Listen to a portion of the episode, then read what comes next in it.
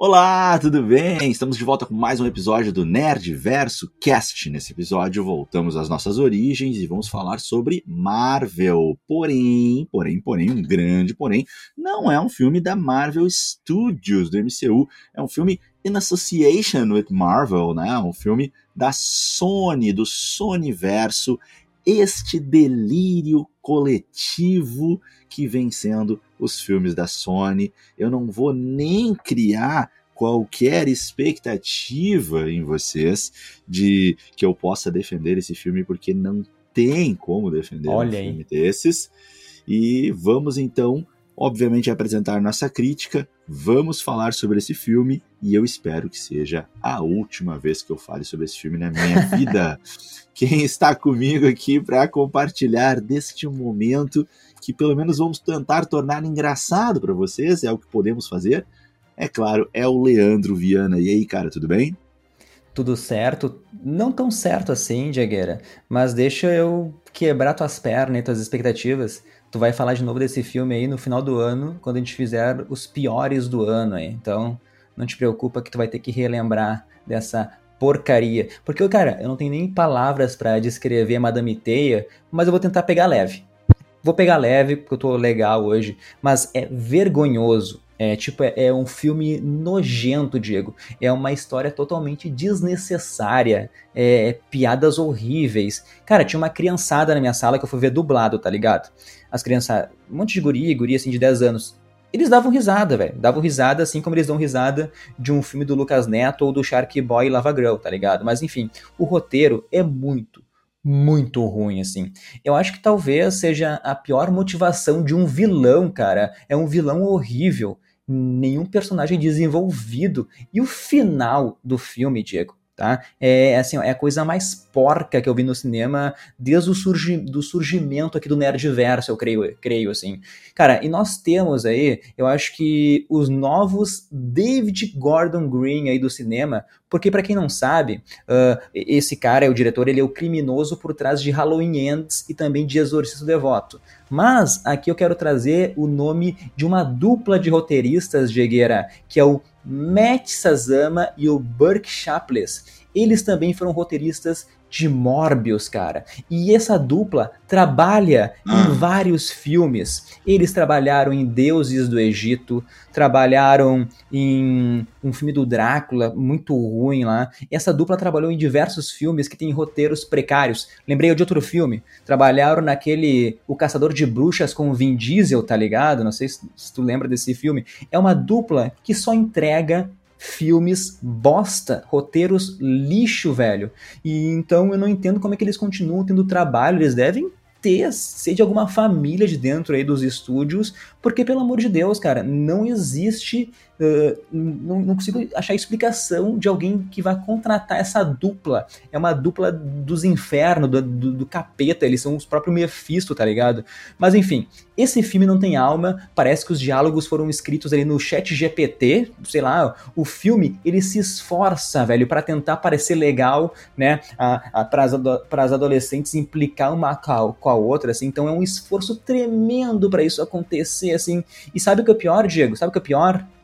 Tem mais dois filmes da Sony esse ano, Craven e Venom 3, velho. Caramba, bom, teremos trabalho pela frente, não vai ser fácil. Cara, assim, foi muito difícil ficar até o final no cinema. Foi muito difícil continuar olhando para a tela durante todo o filme. O filme, ele é horrível do início ao fim. Uh, é um roteiro péssimo. Parece que foi escrito por duas crianças, assim, do jardim de infância, cara. É... Assim, ó, parece que eu tava vendo um filme, não sei se tu vai lembrar de quando tinha uma sessão é, na Bandeirantes, na, na, TV, no canal 10 da TV, pelo menos aqui pra gente, né, na TV Bandeirantes, tinha o Cine Trash, que era só uns filmes B, assim, sabe, um filme que parece que o pessoal do bairro fez, assim, um ketchup. Cara, é, parecia que eu tava vendo um filme B, sabe? Aqueles filmes que são trash. Sim. Mas não é um filme B. Cara, é um filme da Sony, velho. É um filme que foi, foi pro cinema. É um filme que vai participar do universo compartilhado do Homem-Aranha. Cara, Homem-Aranha, eu arrisco dizer que, assim, junto com X-Men, é são os personagens, né? É, é o personagem mais querido das HQs e da história da Marvel. E aí tu vai né, dentro de um universo compartilhado, dentro de uma Sony que é uma gigantesca, que tem aí um, um, dos brinquedos mais divertidos de todos os tempos, que é o PlayStation, que tem canal, que tem todo um, né, um, um legado gigantesco. Aí a Sony vai permitir um negócio desses, cara. Olha, eu não consigo entender como que um filme desses foi aprovado, como que isso alguém falou assim, ó, legal, é isso, pode mandar para os cinemas. Velho, é, é, é, é, criminoso do início ao fim, é tosco, é desrespeitoso. Eu não consigo achar as palavras que sejam suficientes para descrever o que foi isso. Isso aí, cara. Eu só peguei os nomes aqui que essa dupla de roteiristas trabalhou. É o Último Caçador de Bruxas, do Vin Diesel. Tem o filme de 2014, que é Drácula, a história nunca contada. Tem Deuses do Egito. Tem Morbius, né, Madame Teia. Só que eles fizeram um filme razoável, que é o Power Rangers, de 2017. É o filme que daria, assim, para passar de ano, eu digo aqui, Diegueira. E eu quero te fazer uma pergunta. Assim, ó, por qual quantia em dinheiro, Diego, tu conseguiria falar bem assim de Madame Teia, levantar os seus pontos positivos, eu acho, é? Cara, tinha que ser uma quantia muito alta, primeiro para que me dê assim forças para tentar encontrar algum ponto positivo, né? Acho que os pontos positivos do filme seriam os trailers antes, como o trailer de Duna 2, uh, e também os créditos, né? Não tô falando de cena pós-créditos, porque nem isso essa bosta tem. Eu tô falando dos Ainda créditos bem. indicando que acabou o filme para que dê um alívio e a gente possa ir embora daquela sessão. Então, cara, eu acho que assim, a partir da casa dos bilhões, eu acho que conseguiria me motivar pelo dinheiro para fazer isso, porque menos do que isso, eu acho que eu ia acabar preferindo a minha vida do que tanto sofrimento assim, cara. Mas tu ia conseguir falar que é melhor que Soldado Invernal? Ah, sem, po sem polêmica, sem né? polêmica, vamos trocar de assunto, vamos trocar de assunto sem polêmica. Vamos falar agora com spoilers aqui do, do nosso querido filme Madame Teia, porque o nosso prólogo o, já, já me irritou. No prólogo, eu já tava irritadíssimo ali. Cara, e, e, eu não quero nem. Ainda bem que você tá puto, porque senão tu vir com aqueles papos de adaptação, não sei o que, lá que eu odeio quando tu, tu traz aqui pro podcast. Mas, cara, eu acho que essa adaptação foi uma coisa porca, porque o filme ele começa em 1973, na parte da Amazônia, ali, ali do, do Peru, né? Daí a gente tem a mãe da, da Cassie Webb, da Cassandra ali, que é da Madame Teia, da, Dakota Johnson, né? Daí ela tá, tá lá na Amazônia, tá em busca de uma aranha rara e ela tá gravidíssima, pô, barrigão, quase parindo a criança ali. No final do filme a gente até vai ter uma explicação do porquê ela tá lá grávida, né? Eu, eu fiquei me perguntando, falei, cara, tem que ter uma explicação, não faz sentido ela tá grávida em busca dessa, dessa aranha aí. Mas ela foi procurar essa aranha rara que porque tinha uma lenda que dizia assim que ela tem uma incrível habilidade de cura. E ela também ficou sabendo que seu bebê tinha uma condição neurológica rara, que ia perder a criança. Então, tudo bem. Essa parte eu até consigo entender. Foi um roteiro, no mínimo, razoável. E para por aqui. Depois disso aqui, não existe mais nada no filme que seja razoável. É só roteiro lixo mesmo. Né? Daí, o, a partir daqui, o roteirista, tipo assim, ligou o foda-se, tá ligado? Vamos, vamos escrever qualquer coisa. Os caras os estavam cara drogadaço, tá ligado? Sim, Mas assim, ó, sim, sim. algo mega previsível, né? é, era que o Ezequiel, que era o guia amazônico dela ali, estava ajudando a mãe da Kesa a achar essas aranhas, que ele se voltaria contra ela, né? Isso aí era previsível. Mas o cara do nada, quando ela acha a aranha, puxa uma arma, começa a atirar num soldados ou segurança, não entendi, não entendi muito bem, e atira na mulher grávida de Egueira, só para pegar essa maldita aranha. Por quê? Sem explicação nenhuma, ele só diz que era tudo que ele estava procurando na vida. Não existe desenvolvimento nenhum vilão podre. E daí, a partir daqui, é loucura. Porque no meio da floresta amazônica, Diego, surge ali as pessoas aranhas. Meu, os caras com um CGI muito porco, os caras correndo ali, os, uni os uniformes são feitos de, de tinta, né, ali da, daquela tribo lá, as aranhas. Coisa horrível essa cena, meu. Eles resgatam a grávida ali, ela que tomou um tiro, levam ela para um local com uma água e usam uh, a aranha, assim, para usar o veneno dela, aquele veneno especial para curar o bebê. Então o bebê ele perde a sua a sua condição genética que iria morrer e vai ter os poderes do futuro da Cassie Webb ali, que é de prever o futuro. Cara, cara parece um filme genérico daqueles sub-heróis que a gente tinha nos anos 90, Diego. O que, que é isso, velho? Horrível, horrível. Uh, cara, assim, eu, eu até acho Agora, já que, tu, já que tu despertou uma coisa que eu não ia dizer, mas tu que me pediu, então eu vou fazer. Já que tu me pediu, eu até acho, não vejo problema na ideia, ideia, não é execução, na ideia de trazer uma tribo de aranhas, as Las Aranhas. Não vejo problema na ideia, mas a execução foi horrível, foi péssima. Dá para dizer que também uh, o, o, o, eles não tinham muito. Parece que não tinham muito dinheiro pro CGI, porque, tipo, fica só mostrando o vento e as árvores balançando, cara. E a câmera mudando de lugar. Parece aquela coisa dos anos 70, quando não se tinha muito dinheiro para fazer realmente os efeitos e tinha que ficar brincando com o movimento de câmera. Só que, cara, não é a realidade de 2024, né? E aí, uh, sem explicação nenhuma, o pessoal vai ajudar ela. Ah, mas era início do filme, depois vai explicar. Vai explicar bosta nenhuma, cara. Não tem explicação em nenhum momento sobre por que eles resolveram ajudar ela. Não tem explicação nenhuma do porquê que o poder dela é prever o futuro, sabe?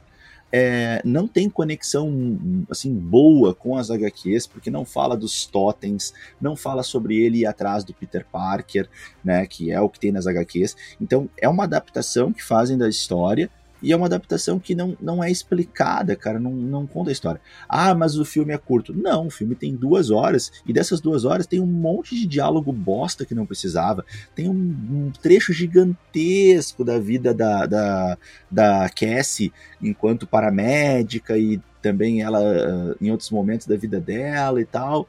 E, e, e, das guriazinhas conversando, que depois a gente vai falar melhor sobre isso, né? Que é, é, é horrível. Então podia ter cortado um monte desses momentos e podia ter uh, criado melhor esse, esse enlace, esse roteiro, é, para trazer um pouco de, de coerência para tanto para as motivações do vilão, né? Tipo, mostrar ele um pouco antes, mostrar é, um pouco mais do viés maligno dele, o que, que ele queria com a aranha, o que, que a mãe queria exatamente com a aranha, né? Cara, uh, é, é, é uma atrapalhada, velho, assim, ó, sem tamanho. Bom, e da cena da floresta amazônica que o bebê nasce e é curado pela picada da aranha, a gente tem o corte brusco de 30 anos. Vai para 2003, né, cara? Não existe explicação alguma de como aquele bebê, Diego, no meio da Amazônia, com os Homem-Aranha, aquela tribo maluca, como que eles conseguiram colocar esse bebê para uma adoção? Como que a Cassie, com 30 anos, tem todos os documentos da mãe, fotos de pesquisa, tudo guardadinho uma maleta, cheio de, de fotos. Como, cara? Da onde que, que, roteiro horrível, sem nexo. Não... Eu fiquei me perguntando, velho. Esses detalhes são muito importantes. Os caras não estão nem aí. Mas beleza. O bebê cresceu aí em 2003. Cassandra Webb, como tu disse, uma paramédica em Nova York ali. E trabalha junto com o Ben, né? Isso mesmo, né, Digara? Ben Parker, o nosso tio Ben.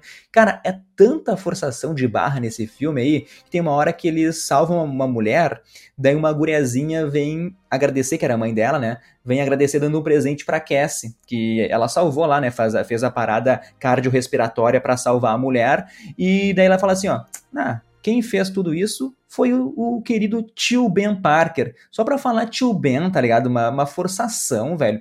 Sei lá, meu. E daí, quando ela tem ali, acontece o carro lá, ela tá tentando, tentando salvar um acidente, o carro cai na água. Ela tem uma experiência de quase morte. É nesse momento que ela ganha os poderes. Por quê? Ninguém sabe. Mas daí, sei lá, meu. O poder e dela. Ninguém sabe é de... e ninguém vai explicar. Ninguém Não. sabe ninguém vai explicar. Porque nada é explicado nesse filme. E daí o poder dela é de ver o futuro, mas também é um poder meio merda, né, Diegueira? Porque é, é, ela vê um pouquinho ali na, na frente, né? Ah, no final do filme eu até fiquei meio puto, porque ela usa o poder dela para prever que a outra vai espirrar e dela fala saúde antes dela espirrar. Pô, sacanagem, né? muito mau gosto. Nada a ver. Não. Mas beleza. Mas ao mesmo tempo, então, que do nada a, a Cassie ganha os poderes, também do nada ela tá com a vida interligada com, outra, com as outras três gurias, né? Tem a Júlia lá da, da Sidney Sweeney, tem a Anya Corazon, que é interpretada pela Isabela Mercedes, que ela vai ser até a nova Mulher Gavião, né, na DC do James Gunn aí, e tem também a Matt Matt Franklin, que é interpretada pela, pela Celeste O'Connor. Então o filme é basicamente a Cassie Webb protegendo essas três gurias aí do grande vilão que quer matar as gurias. Esse é o filme, né, Diegueira? Sim, esse é o filme. Mas assim, ó, velho, é, é muito tosco, porque a gente tem lá o, o Ezequiel Sims, né? Então, reaparecendo naquele concerto, acho que é, um uhum. teatro, e aí ele vai seduzir. Já começa aí as loucuras, né? Tipo assim, ele vai seduzir com a maior facilidade do mundo, só com uma troca de olhares uma pessoa que trabalha para a Agência Nacional de Segurança dos Estados Unidos. Mas que bosta de agência é essa, meu? Que a mulher cai num golpe assim, velho. Ô, ah. Diego, ele, sed, ele seduz a mulher assim, ele tá com uma revista, ele entrega a revista uh -huh. para ela, ela vai pegar a revista e puxa, e faz assim, ah, te enganei dela. Dá uma uh -huh. ah, faz uma pegadinha Diego. do Sérgio Malandro com ela, velho, que não tem a mínima intimidade. Olha o que, que é a cantada oh, meu, louco. Eu esperava ah. que ele falasse assim, ó, yeah, yeah, yeah, yeah. Ah, Mas não, nem isso. isso. Só faltou isso. E aí vai lá, acorda de um sonho, aí a gente percebe que ele tem um sonho premonitivo que diz para ele quando que ele vai morrer. Olha, olha que história infantil, parece que eu tô vendo um filme de sessão da tarde dos anos 90. E ele tem esse sonho sempre, né? Desde ele tem sempre. esse sonho. Tá, beleza. Aí ele fala: "Eu tô esperando a tecnologia evoluir para eu conseguir o que eu preciso para eu buscar essas pessoas". Beleza. Cara, como é que ele conseguiu botar o rosto perfeito das meninas que ele sonha no sistema, isso. Leandro? Como é que aparece no computador o rosto perfeito delas? Em que momento que isso foi explicado? Será que eu dormi durante o filme, cara? Mas eu tenho que ter dormido em muitos momentos, porque são muitos saltos, assim, que o filme dá. E aí o cara começa a ir atrás delas. Não sei se tu quer falar alguma coisa sobre isso. Eu, eu, eu, não, pode continuar, depois eu dou uma tá. explicação tá. aqui, se Enfim, quiser continuar. Aí o, o cara vai atrás delas, né? E aí nisso já tá lá a, a, a Cassie já começando a, a, prever um pouquinho as coisas que, que vão acontecendo ali. A gente também tem aquela cena tosca do passarinho batendo na janela e morrendo, né, cara? Uma coisa que assim, eu nunca vi, mas vai que acontece, né? O passarinho batendo na janela e morrendo. E tipo assim, uma pomba velho, gigante. Como, como, que, como que a pomba, Leandro, ela bate na janela e morre, cara? E, e, aí, depois que ela muda o destino, a pomba entra de boa voando e vai embora. Cara, aquela pomba já ia morrer antes de bater na janela, Leandro. Que, que bicho abobado que vai bater numa janela e vai morrer assim, cara. O bicho tem que estar tá doente, Leandro. Os bichos não são tão retardados assim, meu. É, é, é uma série de, de coisas muito assim é, impossíveis de acontecer que os roteiristas não estão nem eles estão cagando eles sabe eh, podia ser um, um, aviãozinho de papel, cara, que a cena ia ter o mesmo peso, sabe, Leandro? Mas não, ele pega uma pomba para dar um pouco mais de susto na gente. Só que, velho, as pombas não são tão retardadas assim, meu. Tu já tentou. A, a, a, quando a gente é criança, a gente corre atrás da pomba para tentar pegar ela. Ou a gente tá andando de carro e a gente chega bem perto e ela espera o carro chegar super perto e a pomba voa. Cara, a gente não pega a pomba, ela tira uma onda com a nossa cara. Aí tu acha que a pomba vai se jogar e vai morrer no vidro assim, velho. É, é, é, é uma série de loucuras. Mas para mim, cara, a maior loucura do filme é a Cassie sequestrando as gurias, roubando um táxi, tirando ah. a placa do táxi e nada acontece com ela. E ela para de trabalhar, ela Velho, não, não faz sentido nenhum, Leandro. Ela tinha sendo procurada pela polícia. As gurias deviam estar morrendo de medo. As gurias deviam fugir na primeira oportunidade que tivessem, porque elas estavam sendo sequestradas, obviamente, por uma estranha. Foda-se que tem um Homem-Aranha caminhando no teto, cara. Elas estão sendo sequestradas, velho. Foda-se. Depois elas resolvem o Homem-Aranha, tá ligado? É um louco que estava caminhando no teto. Mas a situação mais prioritária é que elas estão sendo sequestradas. Velho, que roteiro ridículo. Mas vamos lá, agora eu vou tentar dar uma resumida no que o Diego falou para quem não assistiu o filme, que o Diego tá muito loucaço aqui. Antes disso, eu quero fazer uma volta, porque o vilão é tão merda que eu não lembro em nenhum momento alguém falar o nome dele durante o filme, né? Que é Eze Ezequiel. É, é um vilão é, Diego, é um vilão mais esquecível do que o vilão do Besouro Azul, eu acho, cara. É pior que The Marvels. É, é uma atuação ruim. Cara, puta merda, velho. O cara simplesmente tem poderes do Homem-Aranha e não é explicado como ele conseguiu, cara. A aranha picou ele, sei lá, foi feita alguma experiência. Não sei, ele tem até o veneno que ele toca nas pessoas e coloca um veneno, assim. Mas beleza. E essa cena do trem, ele simplesmente Do nada também, ele tem um traje de Homem-Aranha que não é explicado de onde surgiu. Eu fiquei me perguntando, por que diabos ele vai no trem atacar as gurias e tá de terninho, vai lá de roupa. Tá atacando as gurias dentro do trem na visão da, Ke da Cassie, né? Mas depois, quando elas fogem, ele coloca a roupa de Homem-Aranha. Por que, que ele colocou roupa de, roupa de Homem-Aranha depois e não colocou para entrar no trem? Cara, não faz sentido, né? Porque se, se é para esconder a identidade dele, por que no trem ele tava sem roupa? Na visão da, da, da matando as meninas. Cara, então esse tipo de referência eu acho uma droga, não acrescenta em nada. Mas agora, vamos lá, voltando agora para a cena do teatro, que ele trocou olhares com a mulher, né? Depois ela já estava na casa dele, é o garanhão aí dos anos 2000, Diegueira. Mas daí quando ele acorda desse pesadelo aí, a gente descobre que ele tinha outros planos com essa mulher, ele queria o super dispositivo ultra secreto que só ela sabia a senha e que estava na bolsa dela, Diegueira, né? Então, tipo assim, ó, esse dispositivo é tipo o olho de Deus, cara, é tipo Velozes e Furiosos. É, para mim funciona do mesmo jeito, porque com esse dispositivo ele, conhece, ele consegue reconhecer qualquer rosto com todas as câmeras do mundo num computador que ele montou na casa dele ali, tá ligado? Sim, Fez e olha ali... só, deixa eu só participar fala, desse fala. momento aqui, tá?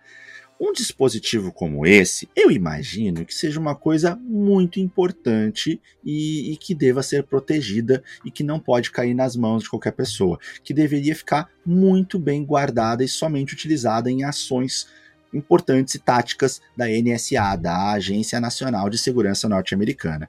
Mas aí eu fico pensando que, na cabeça dos produtores desmiolados desse filme, os caras pensaram na seguinte lógica para a gente interpretar.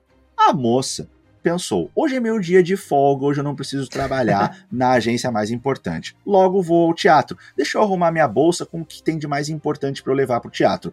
Um batom, um perfume, um lencinho. Ah, o dispositivo mais importante da NSA, vamos botar na bolsa também, porque eu posso precisar dele no teatro. Meu, que loucura é essa, cara? Pra que que uma agente da, da NSA vai ao teatro com um dispositivo desses, Leandro? Não faz sentido. Não, não faz. E nos trailers mostravam lá as gurias, as meninas, né, com seus trajes aranhas, e todas as cenas dos trailers se resume ao pesadelo do Ezequiel, velho. Que sacanagem. Usaram todo o pesadelo do cara nos trailers, porque é o único momento que elas aparecem vestidas de mulheres aranha. Mas como tu disse, né, meu, do nada ele fez um retrato falado perfeito daquele sonho dele, cara o cara, além de tudo, de ser Homem-Aranha, ele é um ótimo desenhista. Daí aparece uma hacker que ele contratou ali, usa um, um, um, um aplicativo de celular mesmo, e daí com as fotos, os retratos falados, que porque é, é, tipo uma, uma premonição que ele está tendo, né? Uma visão do futuro, de 10 anos no futuro, mais ou menos. Então ele usa aqueles aplicativos para ver es, esses retratos falados 10 anos antes de como essas mulheres aranhas seriam na vida real. E daí, velho, o aplicativo é tão perfeito que dá exatamente o rosto das três atrizes ali, né? Que eu comentei antes, das personagens ali, velho. E que são as mesmas que estão conectadas com Cassie Webb. Cara, Diego, que, que roteiro é esse, Diego? É, é um roteiro. Que nojo, Diegueira. Mega conveniente a conexão entre elas, né? E ainda poderia ser dada alguma explicação, mas o roteiro mais uma vez cagou pra gente, não quis explicar de forma alguma, sabe? Poxa, sei lá, podia ter algum tipo de conexão da infância delas, de repente conheceram a mãe da outra, sei lá, cara.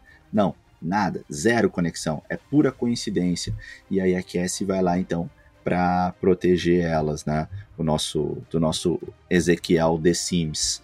Cara, uma coisa que eu queria comentar contigo, o personagem Ezequiel Sims, ele tem uma história bem interessante, cara. Poderia render uma, uma, uma produção bem legal em cima dele, velho. Assim, a, a ideia dele é muito interessante. O cara vai estudar a história ali das aranhas, né, dos, dos seres animais que são protetores, né, dos seres uh, da, da, natureza, o cara vai encontrar um totem, sabe? Tem, o cara tem uma profundidade muito interessante na mitologia. Ele descobre que vai nascer um Peter Parker, que esse Peter Parker vai ser o melhor Homem-Aranha, e ele quer matar o Peter Parker antes do Peter Parker se tornar Homem-Aranha. Cara, a história do, do Ezequiel Sims é muito interessante, poderia render algo muito bom. Os caras reduziram isso a uma bosta, cara, de personagem, assim. Não deram motivação, não explicaram de onde veio, não explicaram de onde veio os poderes. Tu me chamou a atenção pra uma coisa que realmente, cara, não faz nenhum sentido ele usar um uniforme de Homem-Aranha. Não existe Homem-Aranha em 2003 nesse universo que a gente tá assistindo, porque o Peter Parker tá na barriga da mãe. Então, cara, Uh, surge alguém vestido de Homem-Aranha, mas só a gente que tá vendo isso no futuro sabe que é o Homem-Aranha. Ele é um doutor que tem dinheiro e que quer evitar uma morte que ele viu num sonho. É muito doido, é muito doido. Mas para mim, velho, o mais louco é a mina, ela era uma paramédica, tá? Que uh, começou a entender um pouquinho esses flashes que ela tem do futuro e começou a perceber que ela pode é, interferir nisso. Uh, e aí a mina vai lá e começa roubando um táxi, não deixa as gurias irem embora e diz que não é um sequestro, sabe? É, ela é vista no metrô lá e os caras avisam: olha, foi vista sequestrando as gurias, mas depois dessa notícia não deu mais bosta nenhuma, não apareceu mais polícia atrás dela em nenhum momento, sabe? Ela tirou a placa da frente e de trás do carro que tinha identificação, só que o número de identificação da placa, Leandro, acho que era 28K5, algo assim. O código, ele era o mesmo que estava numa plaquinha superior no táxi, que ela não tirou. Verdade. Então o que, que adianta, velho, tirar as placas da frente e de trás se a identificação é exatamente igual, continuou o tempo todo em cima do táxi.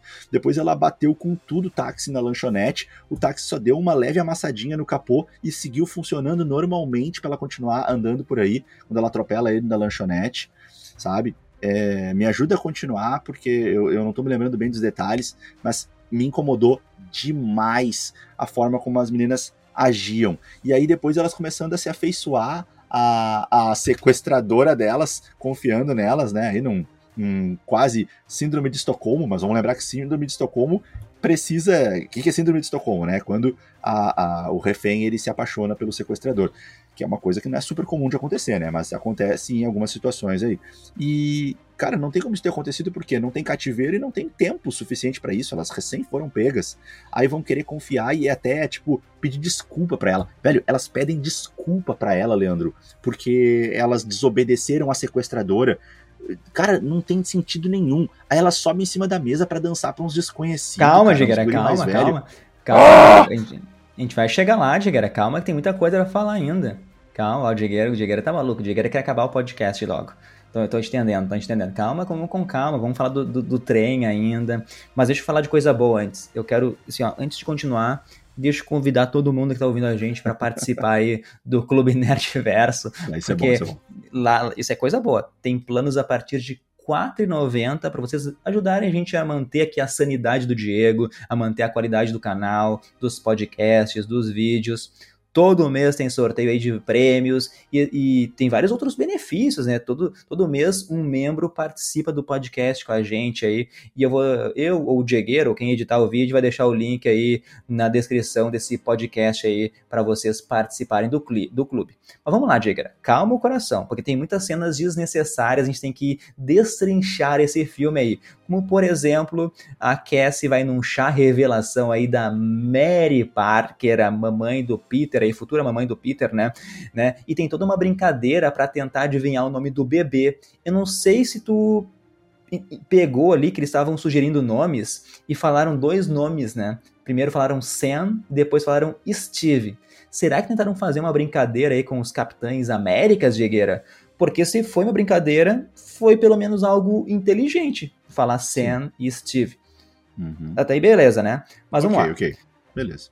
Vamos lá, vamos, vamos voltar pro trem ali, né, meu? Porque as três adolescentes, elas estão no mesmo trem, por obra do destino, né? E nisso, a Cassie, então, tem o vislumbre do futuro, que o Ezequiel vai chegar no trem matando as meninas, né? Ele obteve informação por causa do olho de Deus. E ele é muito rápido, né? Ele viu a informação, partiu dois segundinhos, está no metrô ali.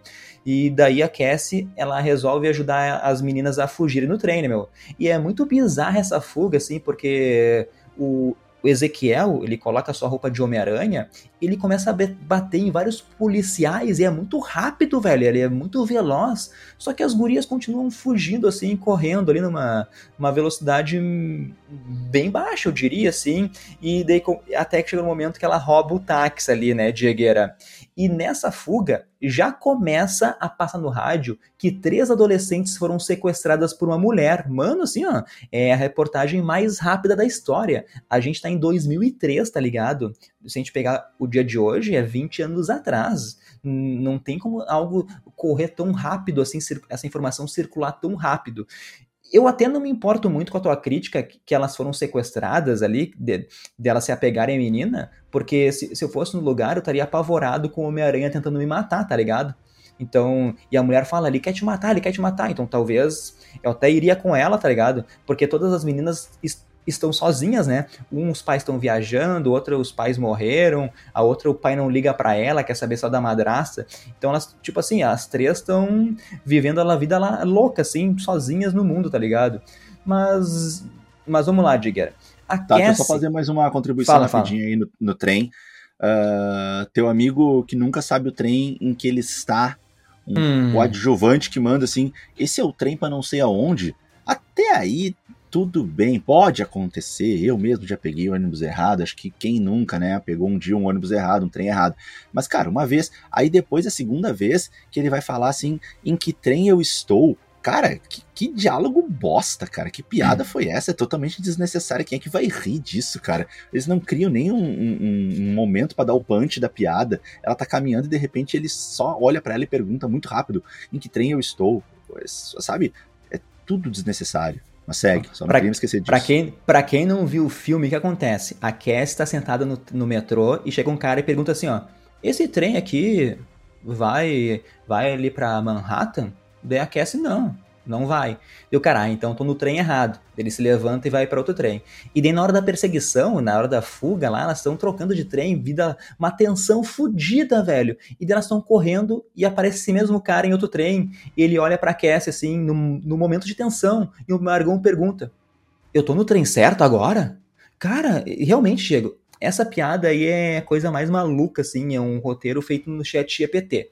Mas vamos lá a Cassie sequestra as meninas, assim, e para tentar entender o que tá acontecendo, ela vai lá e deixa as gurias no meio do mato de Guerra. Literalmente, elas deixam as três adolescentes no meio do mato e volta para casa, assim, eu, eu, muito louco para tentar entender o que tá acontecendo. Não, e, e, ela, e ela fala para elas assim, ó, não saiam aí, eu volto em três horas. Ô meu, uhum.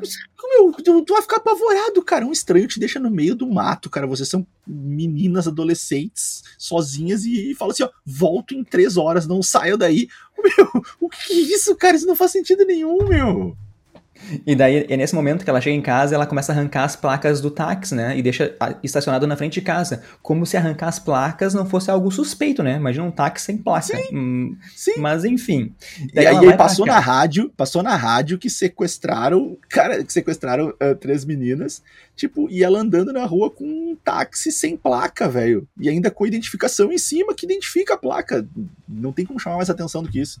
Mas beleza, o roteiro ele só piora, porque ela chega em casa, ela abre a maletinha da mãe, que tem todos os documentos, tem um monte de foto e tem uma foto de 30 anos atrás intacta, 30 anos, Diego, intacta, que foi tirada no meio da Amazônia essa foto, tá ligado? E daí nessa foto tá a mãe dela com o Ezequiel e atrás da foto tá escrito Ezequiel. Ela, bah, é o cara do trem.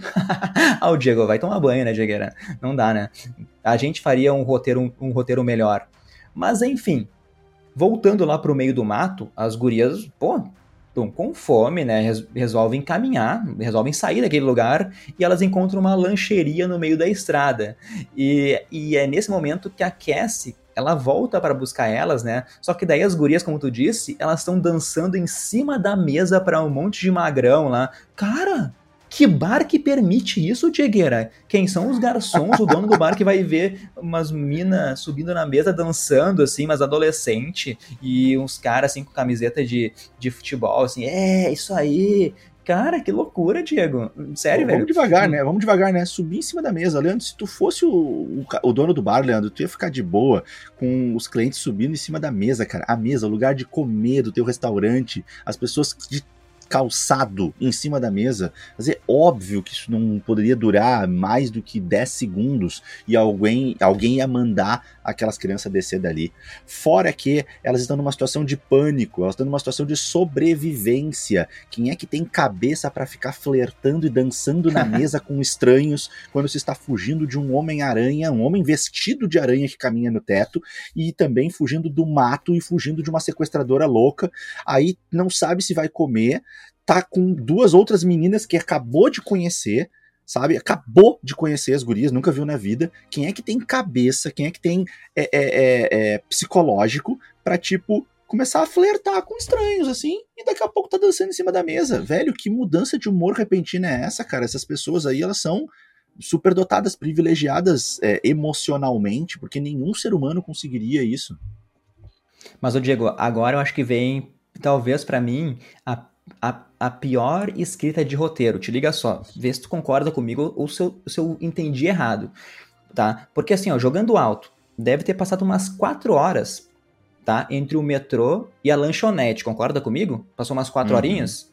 Acho tá? que sim. Uhum, claro, jogando alto, jog, jogando alto. Daí do nada, uhum. na lanchonete, tem um cara sentado comendo um hamburgão e lendo o jornal, né?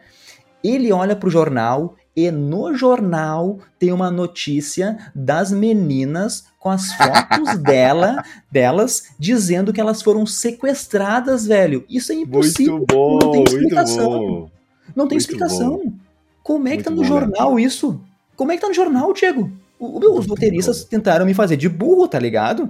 E daí o cara vai e faz uma ligação, o cidadão preocupadíssimo com as meninas que leu, leu no jornal a reportagem, e deu o nosso vilão, que tem o olho de Deus, né? O olho de Deus, ele intercepta a ligação e vai atrás delas. Então, ó, olho de Deus é a primeira menção a Velozes e Furiosos. Tu falou que a Cassie foi resgatar ela com táxi, quebrou a lanchonete, não aconteceu nada com táxi.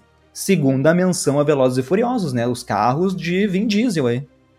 Tá, e olha só, uma coisa que para mim não fez sentido nenhum, pra, ou praticamente zero sentido é, por duas vezes mostra primeiro as meninas indo na lanchonete, entrando, mostrando elas chegando na lanchonete, e depois a Cassie chegando na lanchonete, e a cena é quase igual, só que em vez de ser as meninas é a Cassie nas duas cenas, Leandro, aparece um caminhão enorme que lembra demais o caminhão do Optimus Prime.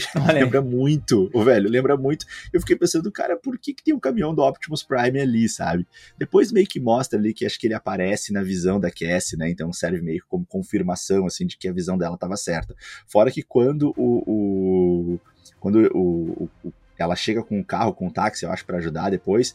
Uh, não, aliás, é quando o, o, o Ezequiel chega, aí o caminhão não tá mais ali. Beleza. Ah, mas outra coisa que eu queria trazer, que me incomodou muito, é o excesso de patrocínio da Pepsi no filme, cara. Ah, eu ia falar Toda isso. hora, coisa chata pra caralho, isso, meu. Parece coisa de novela da Globo, sabe? Tipo, escancaradão, assim, a Pepsi aparecendo. Teve mais também algum outro patrocínio que apareceu que eu não vou me lembrar agora. Agora, de repente, eu lembro depois se era de carro, o que que era. Mas era um patrocínio muito forte, assim, velho. E aí isso te desconcentra do filme, sabe? Mas, ó, Diego, eu quero chegar nessa parte do final porque a Pepsi ela é responsável por matar o vilão. A Pepsi é responsável. Mas eu vou chegar lá. Eu vou deixar, eu vou deixar essa fala guardada para o final. Porque, beleza, a Cassie, a Cassie usou seus poderes para prever o futuro, salvou as meninas da lanchonete. E eu quero que tu me explique daí, Diego, de onde que surgiu aquele poder que ela vai para casa, agora ela sabe quem é o Ezequiel, e existe uma conversa mental entre Ezequiel e Cassandra ali, Cassie. Eu não entendi qual a moral dessa cena. É, talvez Rolou é só um professor dois... Xavier ali. Rolou um professor Xavier do nada, do nada, assim, baixou um professor Xavier ali. Pra, pra mim, eu acho que é só para dizer que o Ezequiel vai falar pra Cassie que a Cassie vai morrer que nem a mãe dela, que ele matou, tá ligado? Mas, Mas vai falar poder como, Leandro? Vai falar como? Como que eles falaram, os dois? Fizeram uma conexão men mental? Da onde isso? Nos sonhos? Eu não, eu não sei, eu quero que tu me explique. Eu não, não entendi, não, não sei. Explicar. Não tem como explicar. Mas, mas beleza. estão cagando pra gente. Mas beleza. É, olha aí o gato aí. Essa cena serviu simplesmente para Cassie tentar entender quem é esse vilão, tentar entender o seu passado, e daí a Cassie, do nada, decide pro Peru, Diego, pro meio da Amazônia. Ô, meu, eu acho que uma socorrista deve estar tá ganhando muito bem, assim, para ela comprar uma passagem de última hora, tá ligado? E ela, e ela chega num aviãozinho capenga, depois pega ali um, um ônibus e ela vai com aqueles registros da mãe, umas fotos de 30 anos atrás, umas anotação, tá ligado? Pra achar o lugar exato onde ela achou a aranha, velho. E eu nem quero falar que ela deixou as três gurias com o tio Ben enquanto isso, né? Porque essa viagem aí não dá para fazer bate-volta no Peru. Bota no mínimo uns três dias aí, o tio Ben tá cuidando das gurias que foram sequestradas em Nova York, Diego. E tu já foi pro Peru, né, Leandro? Tu, tu, até pode nos dizer com mais propriedade que não vai só pegar o avião, descer e já tá ali do lado do destino, né, cara? Ah, ainda mais na Amazônia, né? E, e, tu, exatamente, e tu foi para destinos que são destinos comuns, assim, destinos que já tem uma rota, que já tem uma estrutura de guia para levar até lá. Ela iria para um destino nada convencional, ela iria para a Amazônia, selva densa, certamente, seja qualquer o, o, o, veículo que ela utilizou, que imagino que tenha sido um avião, né? Não imagino que ela tenha ido num jatinho ou num helicóptero. Aí nós estamos falando de cifras altíssimas, né? Mas ah, enfim, socorrista ganha bem, socorrista ganha bem. Tá, beleza. Então, assim, ela, ela foi lá, cara, que seja com helicóptero, Leandro, não vai posar em qualquer lugar, velho. Então teve todo um deslocamento. Aí, para onde foi aquela pessoa com um senso de urgência altíssimo que largou o serviço de socorrista, um serviço meio desnecessário. Quem é que precisa de um socorrista, né, Leandro? Vai parar um pouquinho. É que nem tu tem um, uma banca ah, de mas o Diego, fecha a mas o Diego, o Diego, aí, eu, eu, eu, ah. vou, eu, vou, ter que defender o filme, porque, ah. porque, porque teve um momento que, é, que ela perdeu a, a alguém do trabalho e deram uma licença para ela, né? Ah, pode ser, é verdade, é verdade, que ela né? perdeu o chefe dela, né? A, a, gente não pode ofender os roteiristas do filme em 100% também, aí desculpa. pelo menos eles tiveram uma desculpa, né? Desculpa, eu fui injusto, eu, eu quero me retratar aqui, me desculpe. Foi mal, nesse momento foi, foi o roteiro, tava certo. Enfim, ainda acho, ainda vou manter parte que eu tava falando, ainda acho é, é contraditório que essa menina, essa moça chamada Cassie, é, que até agora há pouco estava com um senso de urgência gigantesco em proteger as três meninas. Parecia que isso era o que mais importava na vida dela. Ela larga tudo para proteger. De repente, ela abandona as três na mão do, do Ben ali, que não tem muito né, habilidade para cuidar delas. Uh, e vai nessa viagem que vai levar muito mais do que aquelas três horinhas que essa irresponsável deixou as três adolescentes sozinhas no meio do mato. Então ela agora faz pior, ela vai ficar muito mais tempo longe. E aí vai para essa jornada que é claro que o filme tá cagando em mostrar as dificuldades de chegar no local exato da Amazônia. E ainda chega lá e é muito bem recebida rapidamente, porque pelos lasaranhas, sim, os lasanhas peruanos do CGI pobre. E aí, cara, é, é esses Lazaranhas aí, ou eles são, tipo assim, muito amigo da galera e é só tu chegar lá e eles já vão aparecendo fazendo o show, o show circense deles, faz sentido, cara, sabe? Aí o cara tá lá, o cara. O Laz... eu, eu, não faço ideia de quem é esse Lazaranha, porque o roteirista cagou pra mim, pra me explicar quem é esse Lazaranha, né? Ah, são, a, são, são as tribos. É, é uma lenda de tribos que se dão bem com essas aranhas, entendeu? E, tem, e, e talvez Tudo diz bem. a lenda que eles têm poderes. É uma lenda, é uma lenda, Tudo acredita nisso tudo bem, eu sei, mas essa parte tudo bem. Mas, tipo assim, quais são as motivações, quais são as preocupações, quais são ah, os valores, as regras deles? Por que, ah, que eles foram lá e. Acu... Tá, até assim, ó, eles acudirem a pessoa que estava ferida, prestes a ter um filho, isso eu consigo engolir, tá? Isso é uma questão de humanidade, né? Tu olha pra pessoa, tu vai querer ajudar ela. Aí, até aí, ok. Mas aí o cara fala pra mulher: quando ela voltar, eu estarei aqui. E aí o cara transforma isso numa missão de vida dele. Aí eu acho que já transcende um pouquinho os valores, sabe? Tipo, esses lasaranhas aí, velho. Ah, não. Não consigo continuar o raciocínio, me ajuda.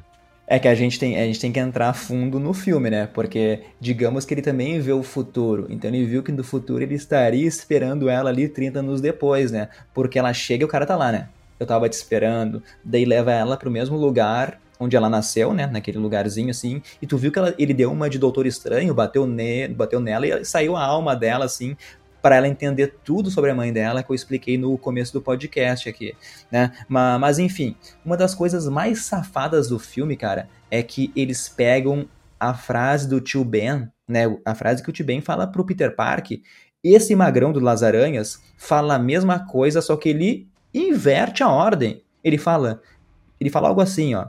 Quando assumir a responsabilidade, grandes poderes, grandes poderes virão. virão. Hum. Ah, Diegueiro, esse roteirista tem que ir a merda, velho. Tem que ser preso que nem David Gordon Green, velho. Esses roteiristas são de brincadeira, isso aí, isso aí é crime. Isso é crime, Diego. Isso é plágio, isso sei é, lá. Isso, não isso pode. É a frase do tio Ben. O cara, é, isso não pode fazer. Sim, não faz sentido. Sabe? Não faz sentido. Ah, quer usar a frase, mas vai, vai botar essa frase na boca de um personagem nada a ver, sabe? Que tem zero importância para a história, para as histórias do, do Homem-Aranha, do universo, de toda a mitologia. Ah, é assim, ó, ridículo, ridículo, ridículo. Assim, a única coisa que dá para dizer, Leandro, é como se, se esses Los-Aranhas fossem, tipo assim, os ancestrais, os primeiros, entendeu? Que começaram tudo. E aí dizer que a frase embrionária começa com eles e depois o tio Ben vai, então, aperfeiçoar a frase. É o que eu posso tentar fazer para tentar trazer alguma poesia para isso, mas é jogar poesia no lixo, né, cara? Sim, e aí, então, de essa... repente, fala. Não, não, eu, eu ia falar, essa viagem pro Peru aí só serviu para ela descobrir o seu passado e, e esse Lazaranhas fala para ela assim, ó, teus poderes são muito maiores do que tu pensa, não é só prever o futuro, porque tu pode estar em vários lugares ao mesmo tempo. E fala essa frase de mistério, só fala isso. Ela fica com isso na cabeça, bah, eu posso estar em vários lugares ao mesmo tempo? Legal, eu posso voltar agora para Nova York para deter o vilão tá ligado? Sem sentido algum. Daí ela volta para Nova York, Diego, e daí a gente tem a Mary Parker em trabalho de parto, e daí o tio Ben tá com ela, tá com ela e com as três meninas que foram deixadas ali no, na casa dele, e eles vão pro hospital, né, velho? E daí quando a Cassie chega na casa deles lá, eles não estão mais em casa, foram pro hospital por causa que ela vai ganhar o bebê ali, e sabe o que ela faz, Diego? O que ela sabe fazer de melhor, né? Ela rouba uma ambulância agora. Ela rouba uma ambulância que estava parada na frente de uma casa de um vizinho ali e vai atrás dela porque ela viu no futuro que ela viu no futuro que o Ezequiel iria matar as três gurias nessa, nessa ida ao hospital, né, velho?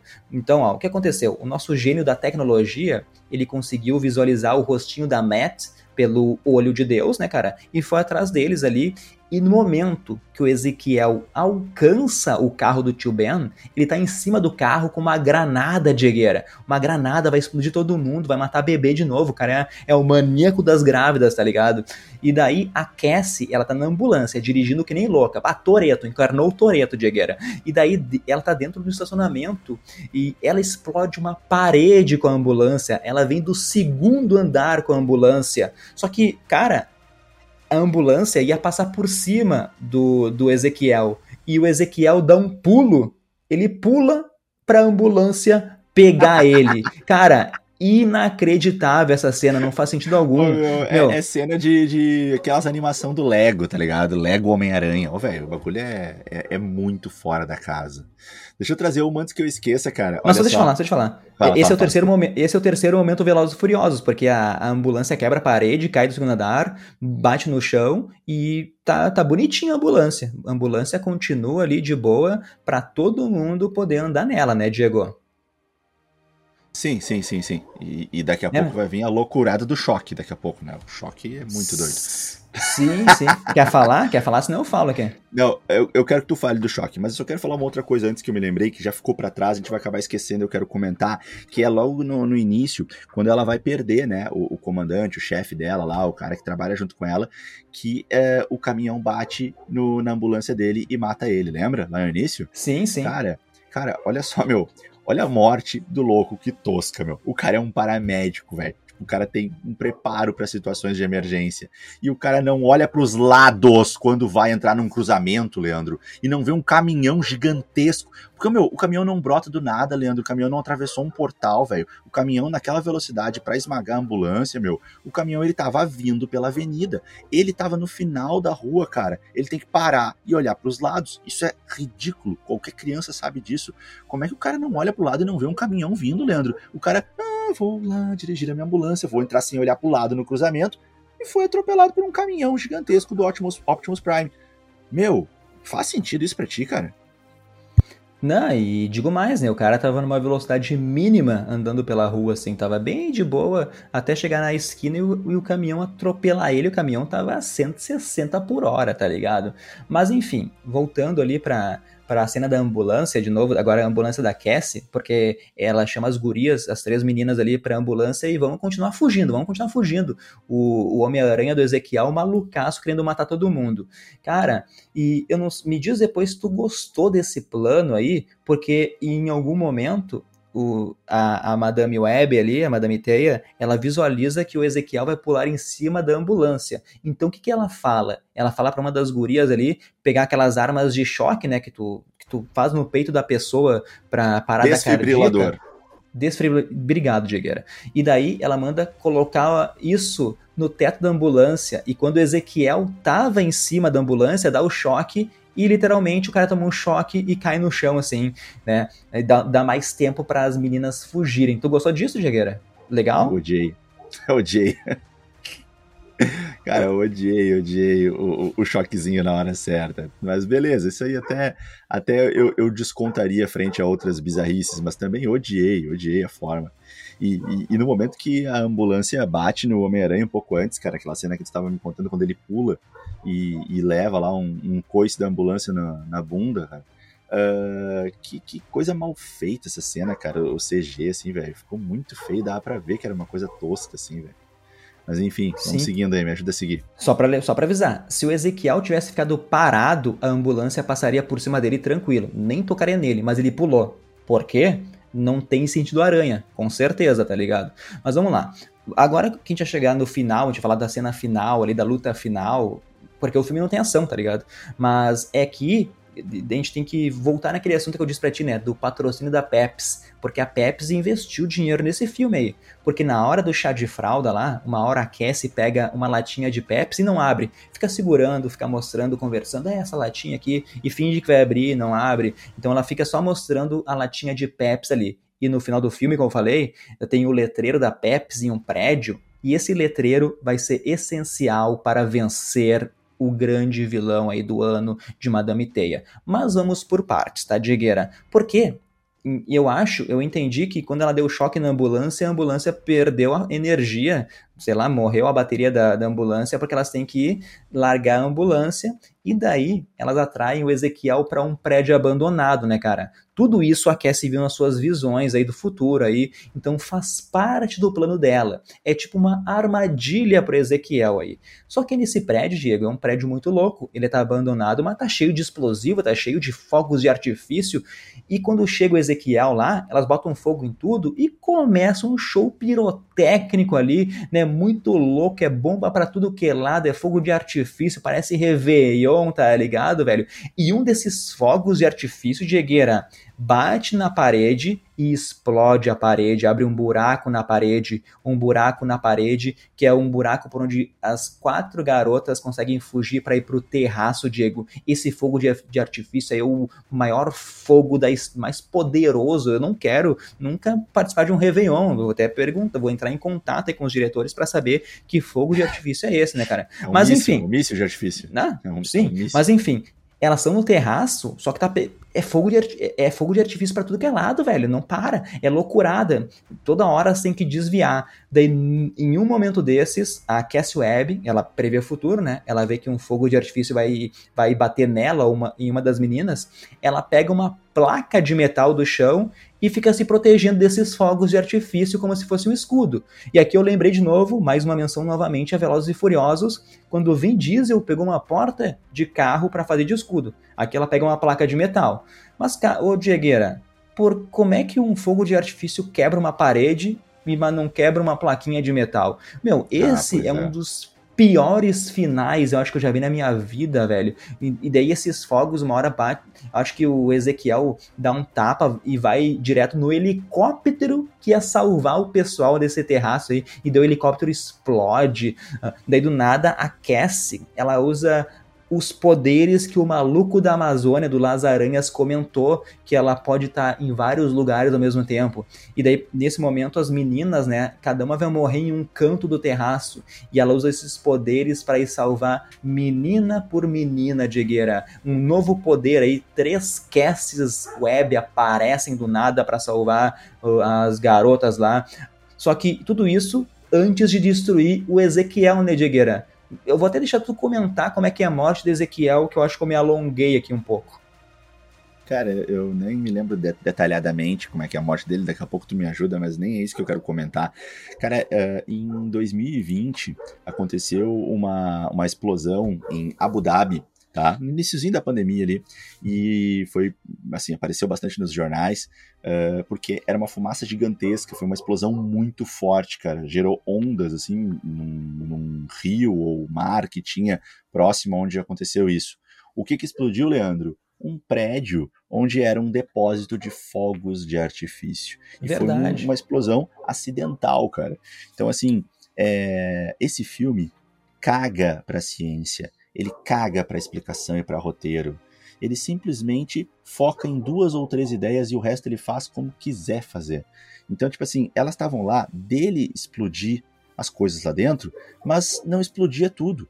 Aí no início do filme, o pessoal tava lá, o pessoal dos paramédicos naquele mesmo local, né, quando ela conheceu aquele local, e falando: "Vamos ter cuidado porque estamos num campo minado aqui, pode explodir tudo". Mas aí as gurias vão lá bem loucas, saem explodindo de qualquer jeito.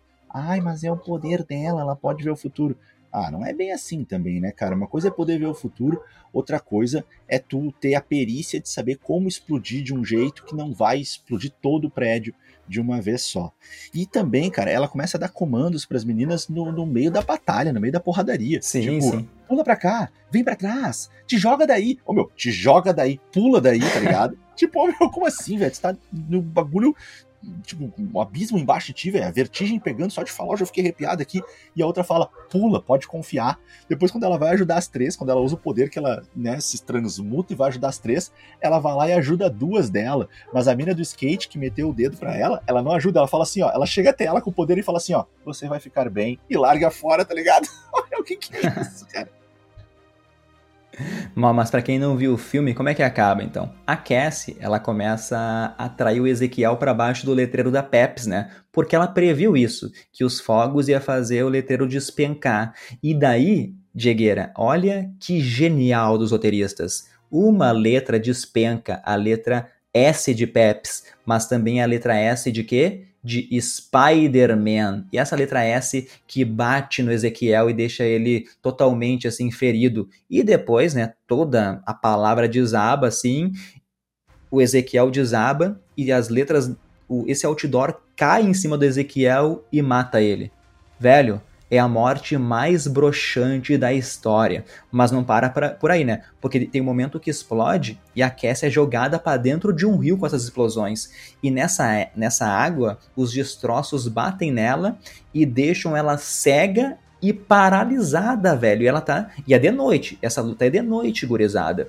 Daí, por milagre, a Julia, a Sidney, né, a atriz Sidney, ela pula nessa água. Mas como eu falei, velho, é de noite, velho, escuro. Como é que tu enxergar alguém que caiu? Não vem me dizer que os fogos estão iluminando as coisas, velho. Então, e a mina, a Julia ali, nunca mostrou nenhuma habilidade que sabia nadar, tá ligado? Ela vai lá, consegue resgatar a Cass dentro da água, e daí, Diegueira, as três ficam revezando naquelas compressões cardíacas ali pra Cass voltar à vida. E tipo, teve uma cena no hotel do nada que a Cassie começou a ensinar elas a fazer esses negócios, né?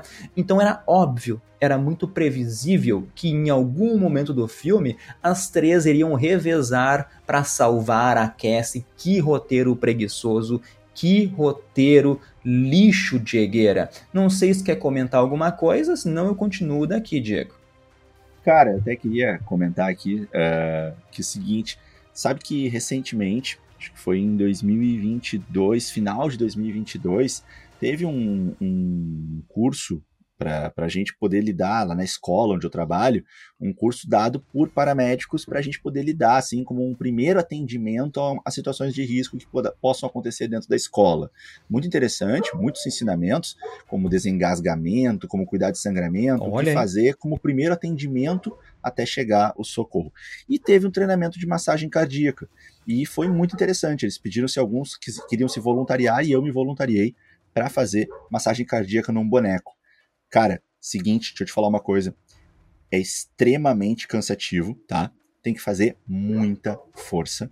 Se for uma pessoa que não é muito corpulenta, que não tem um corpo grande, ou gordo, ou forte, pesado, tu tem que de depositar todo o teu peso em cima, cara, para fazer a manobra, tá? Outra coisa, para fazer a troca de uma pessoa por outra, se faz uma contagem regressiva, para que a pessoa entre no momento certo e siga o mesmo ritmo.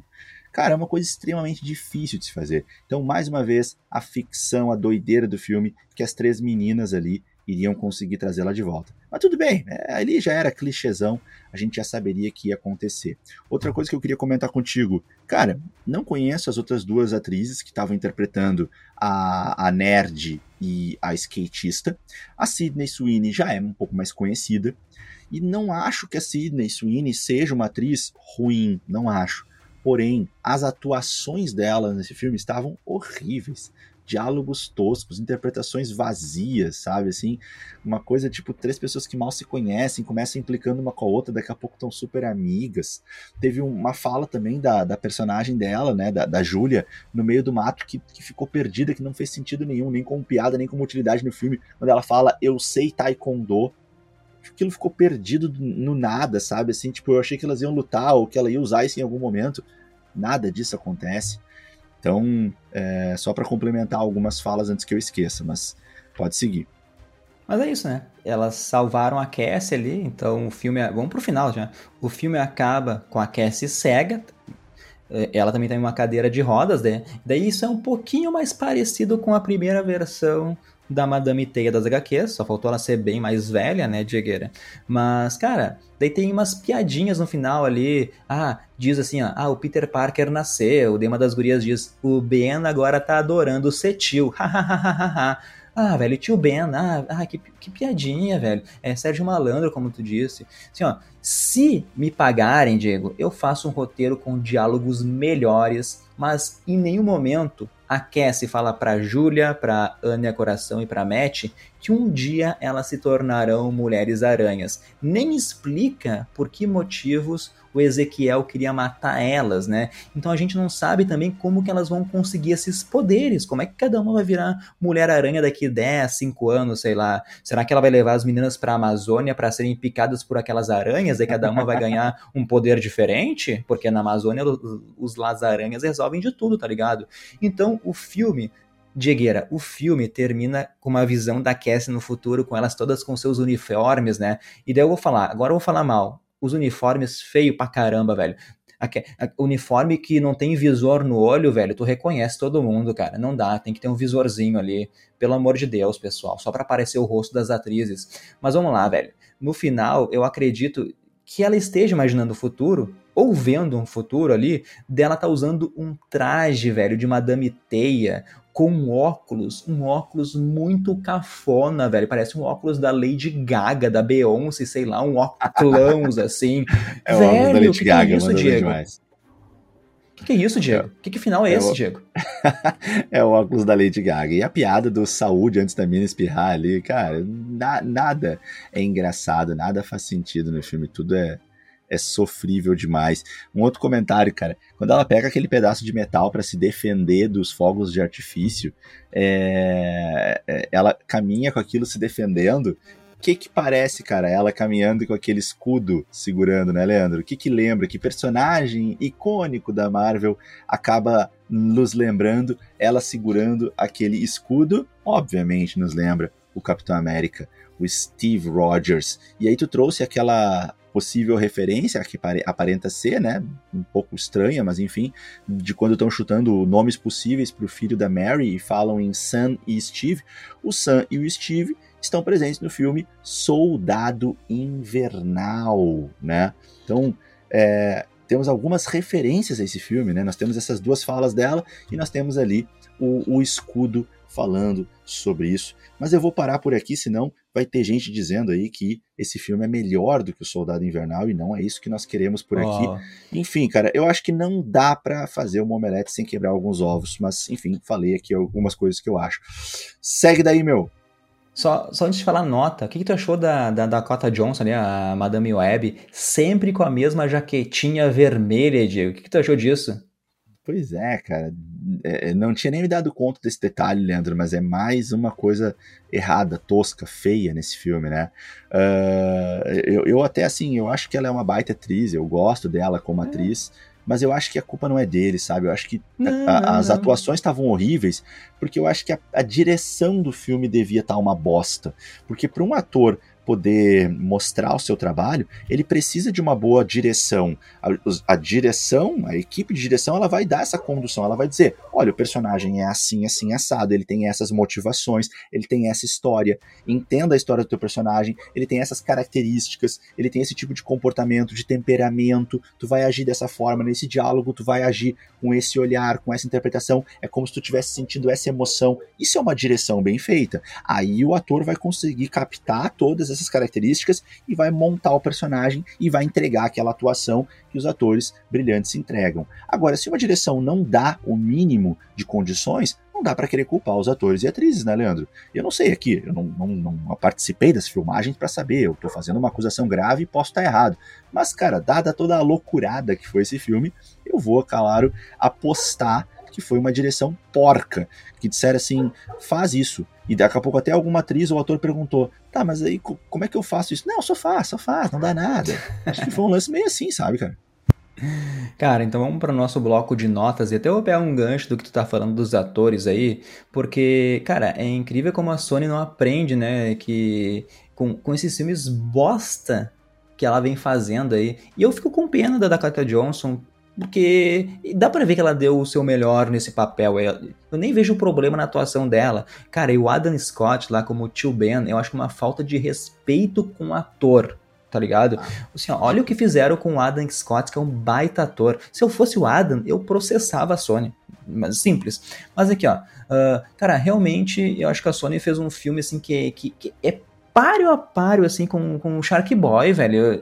Assim, ó, eu vou repetir, velho. O terceiro ato, naquele armazém, com os fogos de artifício, com CGI merda, umas faíscas que quebram parede, mano. O que, que é isso? Umas faíscas, assim, que hora quebra a parede, hora ela se defende. Não dá, velho. Ah, Cara, se Quando isso aquece... é jeito de enfrentar um vilão Homem-Aranha, Leandro. Se isso é jeito de enfrentar um vilão Homem-Aranha que não morre com um choque de um desfibrilador, que não morre atropelado por um carro, que não morre atropelado atropelado por uma ambulância voando no, nas ruas de Nova York e vai morrer com a letra S da Pepsi e vai ser combatido por fogos de artifício, meu. Mas, ô meu, se isso é jeito de matar um vilão, cara, isso aí, isso aí é o que eles fazem na vila, aqui na, na Vila Sarandia, aqui em Porto Alegre. Os chinelão aqui, quando vão assaltar e não tem uma arma, eles pegam o fogo de artifício e botam na cara da pessoa assim e fala que é um assalto. É nesse nível. E, ô meu, não dá para comparar a comparação que tu fez foi desleal. Não dá para comparar Madame Teia com Shark Boy. Shark Boy é muito melhor. Shark Boy é um filme que ele, ele entrega o que ele promete. Um filme tosco para divertir as crianças. Madame Teia não. Madame Teia é criminoso. Te faz pagar para ir no cinema para assistir uma bosta muito mal feita. Então não dá para comparar. Posso continuar para dar minha nota aqui, Diegueira? Essa interrupção aí. Mas, em... Vai lá. mas, mas, mas, enfim, cara, é um, é um filme de super-herói que não quase não tem cena de ação, velho. Tipo assim, ó, é óbvio que a gente, assim, não, recomenda ver no cinema. Não vá no cinema, mas eu vou muito além, Diego. Eu não recomendo nem ver em casa esse filme. Eu, vou, eu, eu acho que tu, a gente concorda, acho que é o pior filme que a gente viu aqui durante a, a, a vida do Nerdverso aí. Eu vou dar uma das piores notas da história. Eu nunca pensei que ia dar essa nota, Diego. Eu vou dar um 1,5 para esse filme. 1,5. Essa é minha nota. Ah, é o que merece, é velho. É muito generoso. Isso é generoso demais. A minha nota para esse filme, Leandro, é 0,9. Olha aí. Não, não, não, vale um, não vale um esse filme. Eu ia dar um e eu não consigo dar um pra esse filme. Esse filme é criminoso. Cara, que não dá, meu. Eu não consigo achar palavras que, que, que me deixem calmo, que me que faz assim, ó. Eu, eu posso assim, mudar para um? Ah, eu posso mudar para um? Pode, fica Eu posso mudar pra um. Quero, quero dar um, quero dar um. Vou dar um. Vou dar um. Não tem como dar um e meio pra esse filme. Esse, meio, esse filme no máximo vale um e a minha nota para esse filme é 0,9 e não falo mais nada. Eu já falei demais hoje. É isso. Então agora, assim, nosso último bloco agora é felicidade. Agora a gente tá aliviado, a gente desabafou com vocês. Muito obrigado aí por ouvirem nosso desabafo. É, é tipo nosso psicólogo aqui, nosso debate para ficar com a alma limpa. Mas agora nosso bloco de abraços, salves, beijos para todo mundo que segue a gente aí no Instagram, é inscrito no YouTube. E é sempre um oferecimento do curso Propulsa, que é preparação para o Enem vestibulares em matemática. Então, assim, ó, procura no YouTube o canal do Propulsa. E os abraços de hoje são para Sandy Brum, para GG Trevisan, Felipe Freire, Gustavo Santos, Marcela Rossini, Benedicto Soares, Pedro Regiane, Rayane Santos, William Oliveira, Samuel Paralupe, Isabel Ribeiro e para Stephanie Stolf. E era isso, Diego. Eu não quero falar mais nada. Pode terminar o podcast que eu tô de cara. E um abração pro pessoal, esse pessoal merece. Boa, boa. Abraço para todos que nos ouviram. Desculpa qualquer coisa, galera. Acho que eu nunca estive tão brabo, tão irritado, tão com tanto ódio como, uh, como eu estive hoje. Acho que em nenhum podcast, vídeo, post, live que a gente já fez. Mas é, é sempre muito sincero, sempre muito honesto, né, galera? Não tem como. Já defendi filmes quase indefensáveis para muita gente, porque estava achando que era para defender mesmo. Já critiquei outros filmes e nesse momento não tenho como ser diferente com esse filme, que realmente é uma produção pífia, é uma produção é, abaixo da mediocridade, porque mediocridade vem de algo mediano, isso está longe de ser mediano. Então, é horrível e eu me desculpo aí por tanta negatividade nesse podcast, mas não teve como ser diferente. Eu espero que pelo menos vocês tenham dado algumas boas risadas com a gente aqui, trazendo essa nossa visão aí realista desse filme e que, por favor, continue nos acompanhando. E tudo bem se você gostou, é, só não fale ah. mais comigo, né? Nem com o Leandro. Não. Mas. não, tô brincando, tô brincando. Mas teve, deixa eu falar, teve um maluco que mandou mensagem é. dizendo que gostou do filme. Teve um maluco que mandou no é. Instagram. Não, meu, eu vou excluir, eu vou excluir. Não, não, não, não, nós tratamos bem todos. A pessoa tá errada, claro, mas a gente trata bem, não, não, não vamos excluir. Só você tá errado, né? Não tem como. Mas uh, continue acompanhando a gente, falem com a gente nas redes sociais, manda direct no Insta, bora conversar, rir, sugiram o que vocês querem e participem do nosso clube. Vai lá no nosso link, clica lá, porque a partir de R$ 4,90, o que, que é R$ 4,90 por mês? Vocês já estão ajudando né, a Diverso. São três ovinhos, hein, Diego? Cada vez três ovinhos aí, hein? Já dá um omelete.